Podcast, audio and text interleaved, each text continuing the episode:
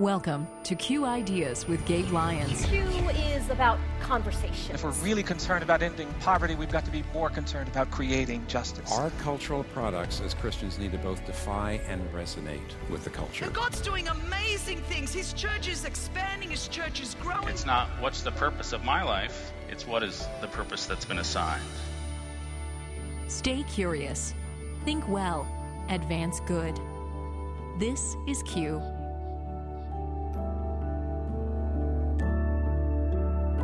Seek to be redemptively subversive. Now, this is what I mean for the worker in a hostile work environment.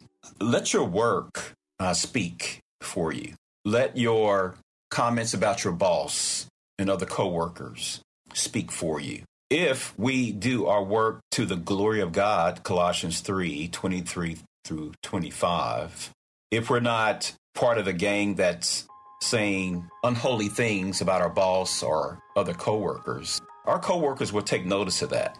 And when they do, invite them to coffee before work or invite them to your home. But I think we need to be more imaginative and let's not forget that the Holy Spirit is on our side. So often, we compartmentalize. We separate areas of our lives that should not be separated. For example, our faith, our biblical worldview, and economics. Hi, this is Q Ideas with Gabe Lyons on Faith Radio. I'm Paul Perot with Gabe, and this week we want to talk about reintegrating our faith with work and economic wisdom for the common good of our neighbors and the world. Gabe, this is something often not talked about in seminary classes, but whether it's economics or really any other discipline or issue, the good news, Gabe, is there are people and groups who are thinking about these things deeply and applying God's truth into some real needs. Excited for just all the ways in which we need each other more now than ever. We know that we can't do it alone, and we feel called into this space to come alongside you and be a part of helping you do that. And today, the conversation is just like that. We want to talk with Luke Bobo. He's the Director of Strategic Partnerships for a great organization called Made to Flourish. We've been partnering with them for over six years since they started in 2015 because they come alongside pastors and they actually help pastors and church leaders really understand how their work as a church starts to make an influence within the community, something we've been talking about since we began Q Ideas in 2007. And so today we want to dig into this conversation a little more about how has the pandemic changed things for pastors? Um, what have been the opportunities that are coming out of it? Has it been a catalyst for a lot of good change? And what has it revealed about ourselves and about the church? And so I'm going to invite into this Luke Bobo. He is an amazing author who's written several books. His most recent, Race Economics and Apologetics, Is There a Connection? And he's the visiting instructor at Covenant Seminary and is an amazing leader who invests so much of his life in different pastors. I'm excited for you to meet him. Let's welcome in Luke Bobo. Welcome, Luke, to the Q Ideas podcast. It's great to have you. Gabe, happy to be here. Yeah, we love what you're doing at Made to Flourish. I mean, ever since Tom Nelson and the team there just started working on this project five, six years ago now. I mean, it was so encouraging in our space to know that there was a group that was helping pastors come together and really think about their community, how they're leading, and, and that they're not alone. And and I'd just love to start now. So many pastors this year in particular have felt alone Talk a little bit about what you've seen on that front with the pastors that you're serving, and um, are there some encouraging things that you're seeing coming out of them kind of walking through a very difficult year? Yeah, absolutely. And I should say that uh, we have mutual love and respect for Q Ideas and the work that you guys are doing. So, absolutely. Um, sadly, we have seen pastors uh, along the spectrum. Uh, some have some had networks prior to the pandemic, so they are doing okay.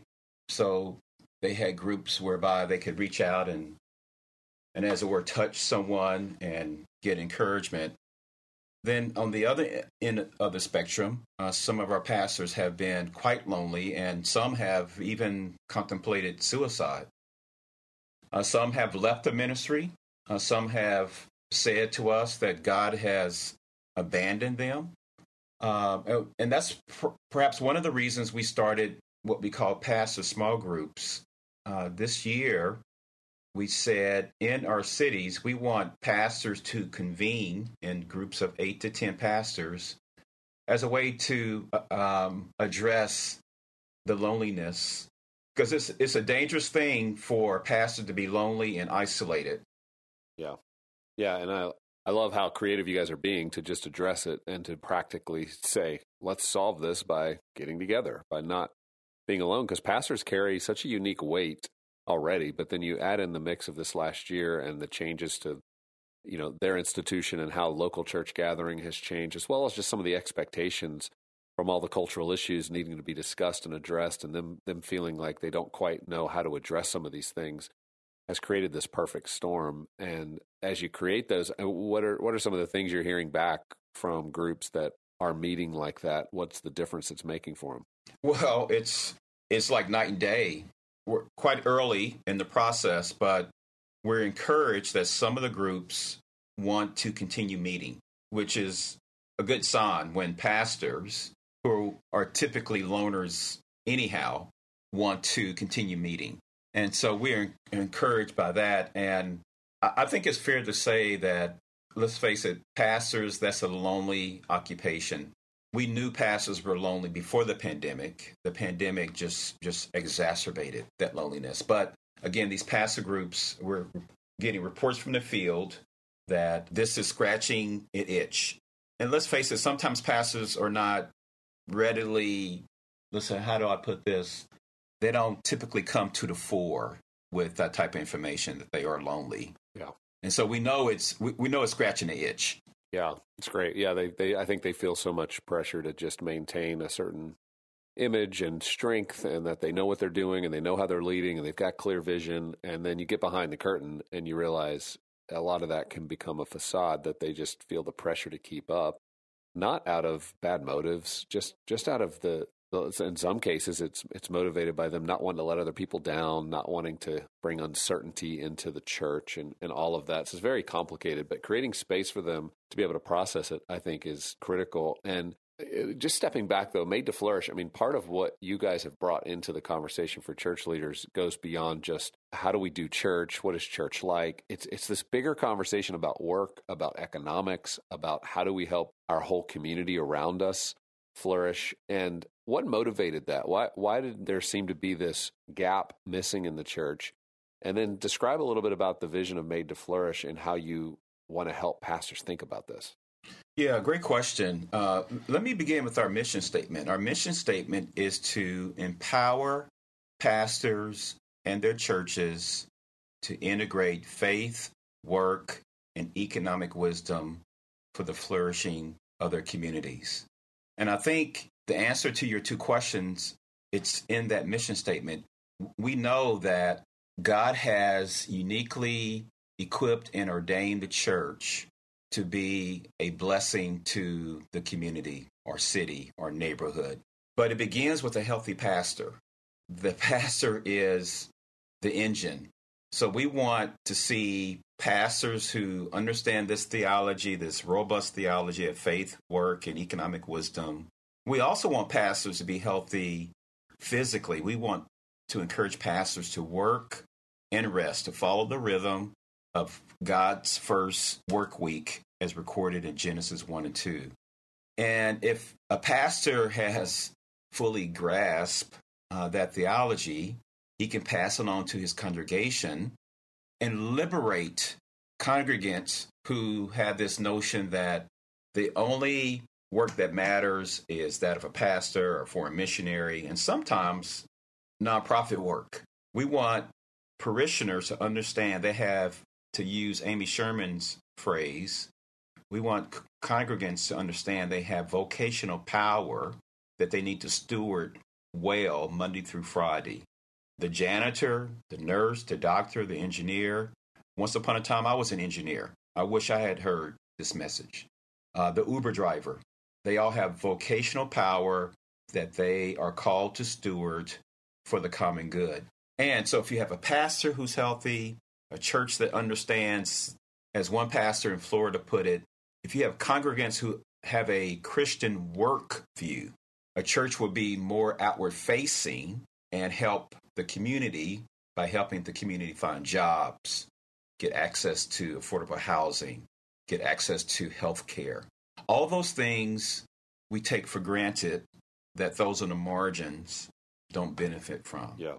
Well, and it feels like the conversation I know through Q Ideas that we've been trying to have since 2007 was trying to help orient pastors to when they look at their congregation, instead of viewing the people sitting there that are there on a Sunday morning to hear a great sermon, worship together, instead of just viewing them as there for spiritual nourishment, it was almost to turn the tables and for the pastor to look and go, who has God put together in this particular church body, representing all these different places that that have them giving influence and leadership in our current community. So they could be in education as teachers, they might be entrepreneurs, maybe they're in media, maybe they're somebody that's working in the arts. Eh, you know, go on and on and on. They're doctors, nurses, and to turn the tables a bit and to say who's who's in your community that needs to be deployed, and how can you through the local body of the church start to come more aware of what they're already doing and how the church can come help them instead of reinventing the wheel partner with those that are part of the church to help them do what they're doing with more excellence with more of a vision towards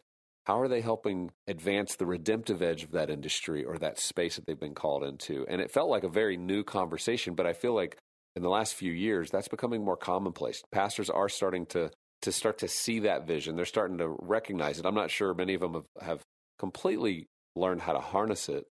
And, I, and I'm wondering if this COVID moment has created anything new in terms of catalyzing pastors to start looking at their churches differently now that people aren't necessarily attending as much or they're they're weary of maybe attending or they're concerned about the virus and and so now churches are having to reorient. Are you seeing this moment as a as a big opportunity in the work that you're doing? Oh absolutely. I wish we had an hour or two hours. Let me give two examples. Uh, Amy Sherman, who I mentioned earlier, she and I did what we called a listening tour. We sent a survey to churches in our network, and on the survey, we gave the option would you be uh, available for a live interview? So, as we talked to some of these pastors and listen, we found, for example, one church on the West Coast had a very uh, robust benevolence fund. There was a church in Chicago that didn't. They saw their benevolence fund being depleted because of the pandemic. So the church on the West Coast gave a grant to the church in Chicago. Now, that's how the church should work. There's another church in Florida. The pastor there has caught the entrepreneurial bug. And so via Zoom, he's allowed entrepreneurs in the making to pitch their ideas to venture capitalists in a Zoom. wow. And these venture capitalists have committed to money right on the spot. Mm-hmm. So I, I think, Gabe, in God's sense of humor, God has said, folks, we need to slow down and take a look at what we have. And we need to take a look at who's suffering around us. This pandemic, if nothing else, what has emerged are those who are really vulnerable. And I think as we have slowed down, we now see those who are vulnerable. George Floyd, I, I think if that had happened in a non pandemic world or era, I don't think we would have responded the same way. Mm-hmm. Yeah, we just looked over it. Would have been too exactly. Exactly, to, because to we're moving on. Yeah. We're so we're so busy, we're so distracted, and again, I think this pandemic has forced us to not to be so distracted and pay attention to the suffering around us. Yeah. A lot of the people listening to this podcast um, aren't pastors. We have a lot of pastors, but but many are are listening who are out there trying to pursue their vocation in a variety of ways. They're Christians. They care about being thoughtful. They care about advancing good. But many of them are starting to feel a toxicity around their faith when it shows up in their work environment. I mean, it's being challenged directly. Um, religion, you know, as we've written in our book, Good Faith, that David Kinnaman and I worked on a few years ago, Christians and religion people in general are starting to look be looked at as extreme, as part of the problem in the world, as intolerant, because we have these views that we do have an alignment with a transcendent God that sits above just our individual autonomy of decision making. You know, all for all those factors and reasons, it does feel like that's growing more and more challenging for the entrepreneur, the business leader, the person in a corporate job, the person in media, education, politics.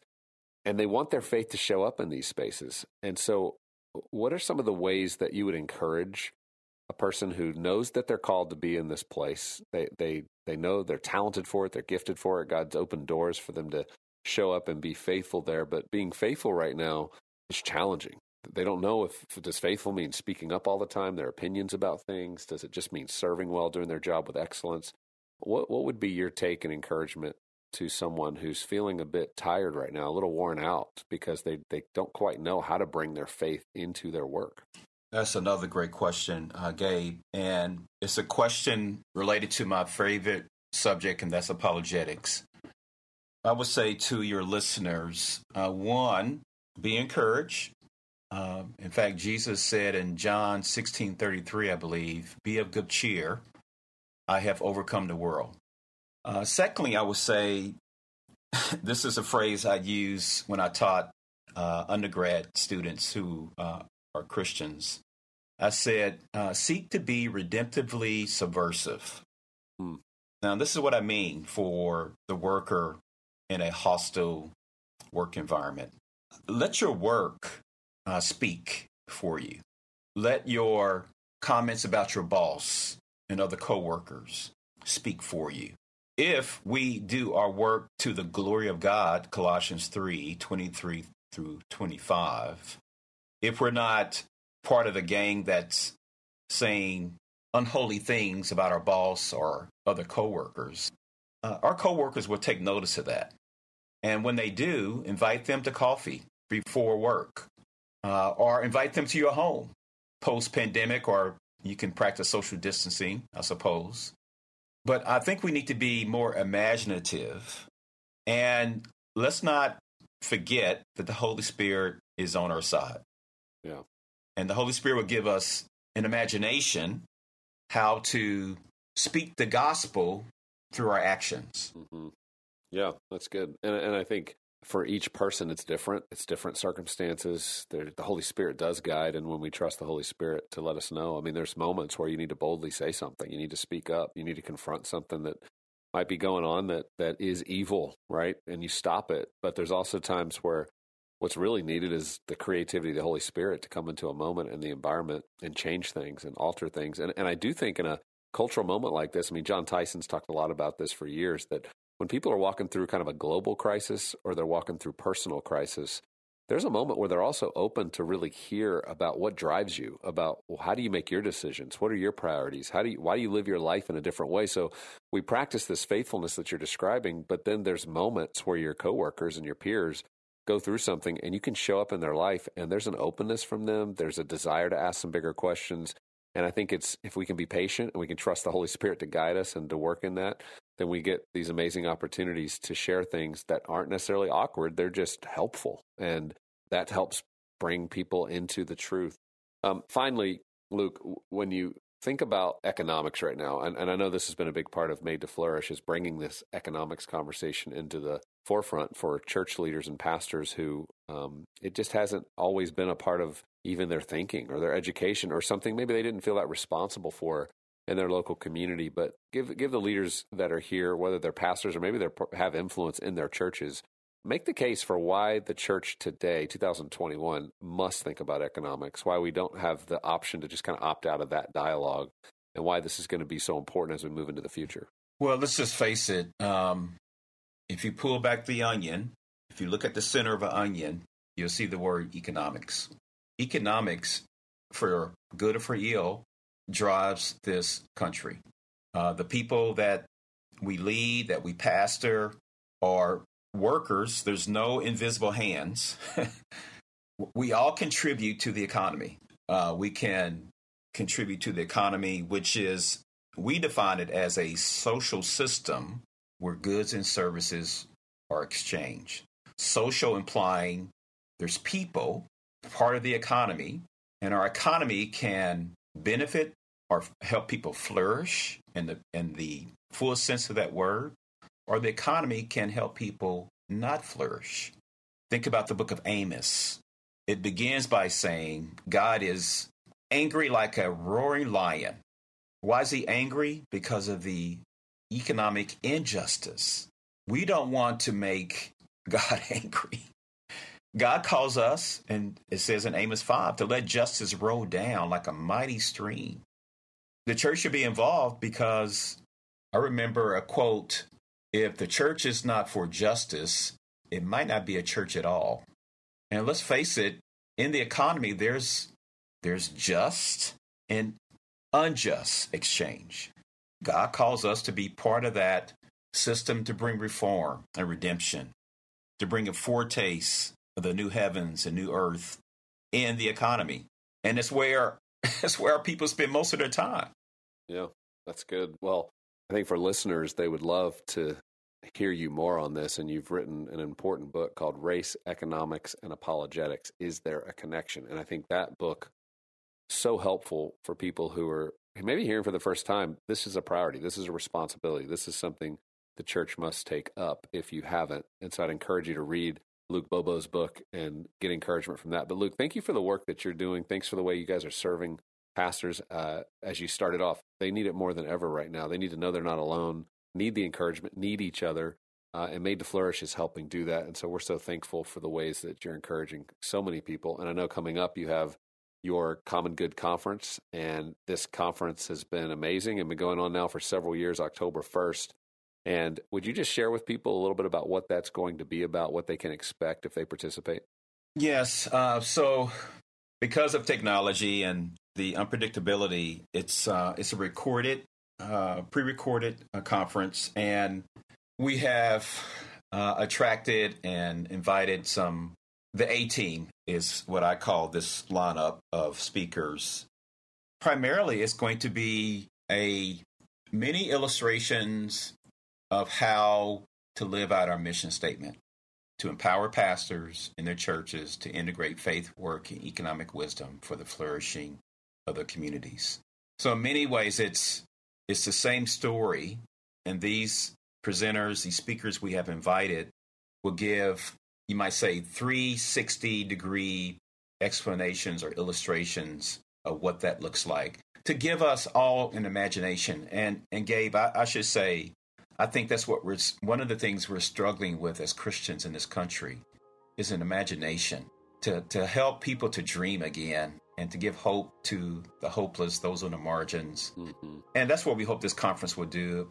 It's one more deposit in this bucket of helping people think in an imaginative way and for the common good.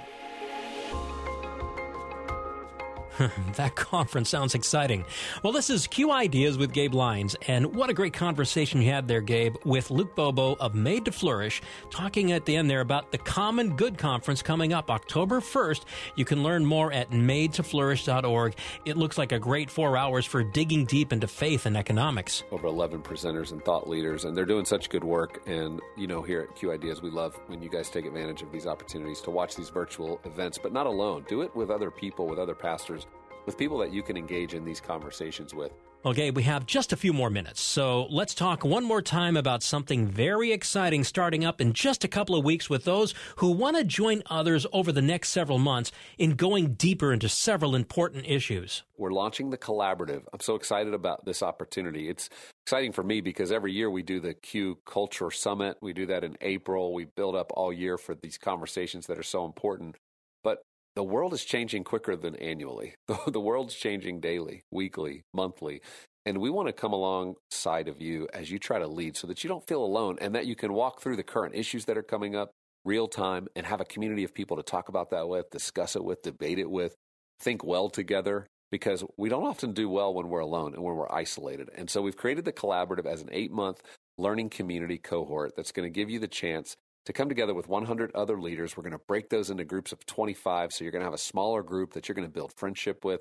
You're going to be on threads with. You're going to be able to just dialogue back and forth, send articles to one another, ask for people's take on things, share podcasts, be, be in a space where you're truly learning together, all oriented around the eight big topics and themes that we think are going to be critical for leaders in the year ahead. So we're going to be talking about everything from the future of technology to sexuality and gender identity, all the way to discussions around polarization and just how do we think well about culture and the moment that we're in. So, we're going to invite in the experts that you've come to know and love. We're going to introduce you to a few new ones that we know that you'll enjoy, but you'll have voices such as Andy Crouch and John Mark Comer. We'll have Micah Edmondson, Roberta Amundsen, uh, Rebecca Lyons, my wife, will be joining us as we talk about mental health. There'll be so many of these different voices that you've appreciated for years, but you're going to have access to them. You're going to be able to ask your questions and get their answers directly to what you're dealing with that day.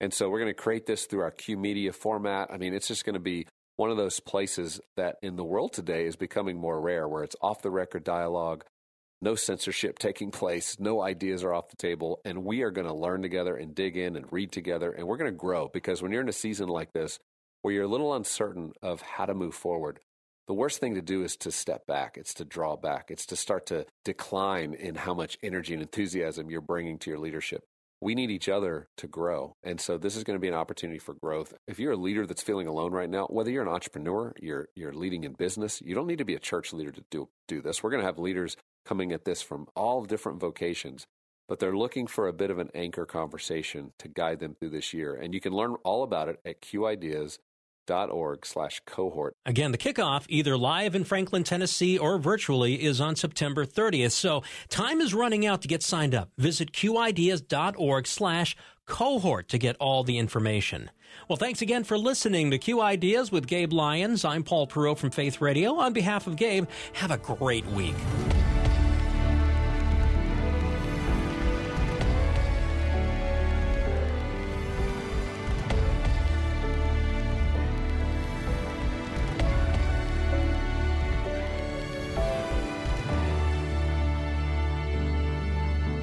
This show is made possible in partnership with Faith Radio and Northwestern Media.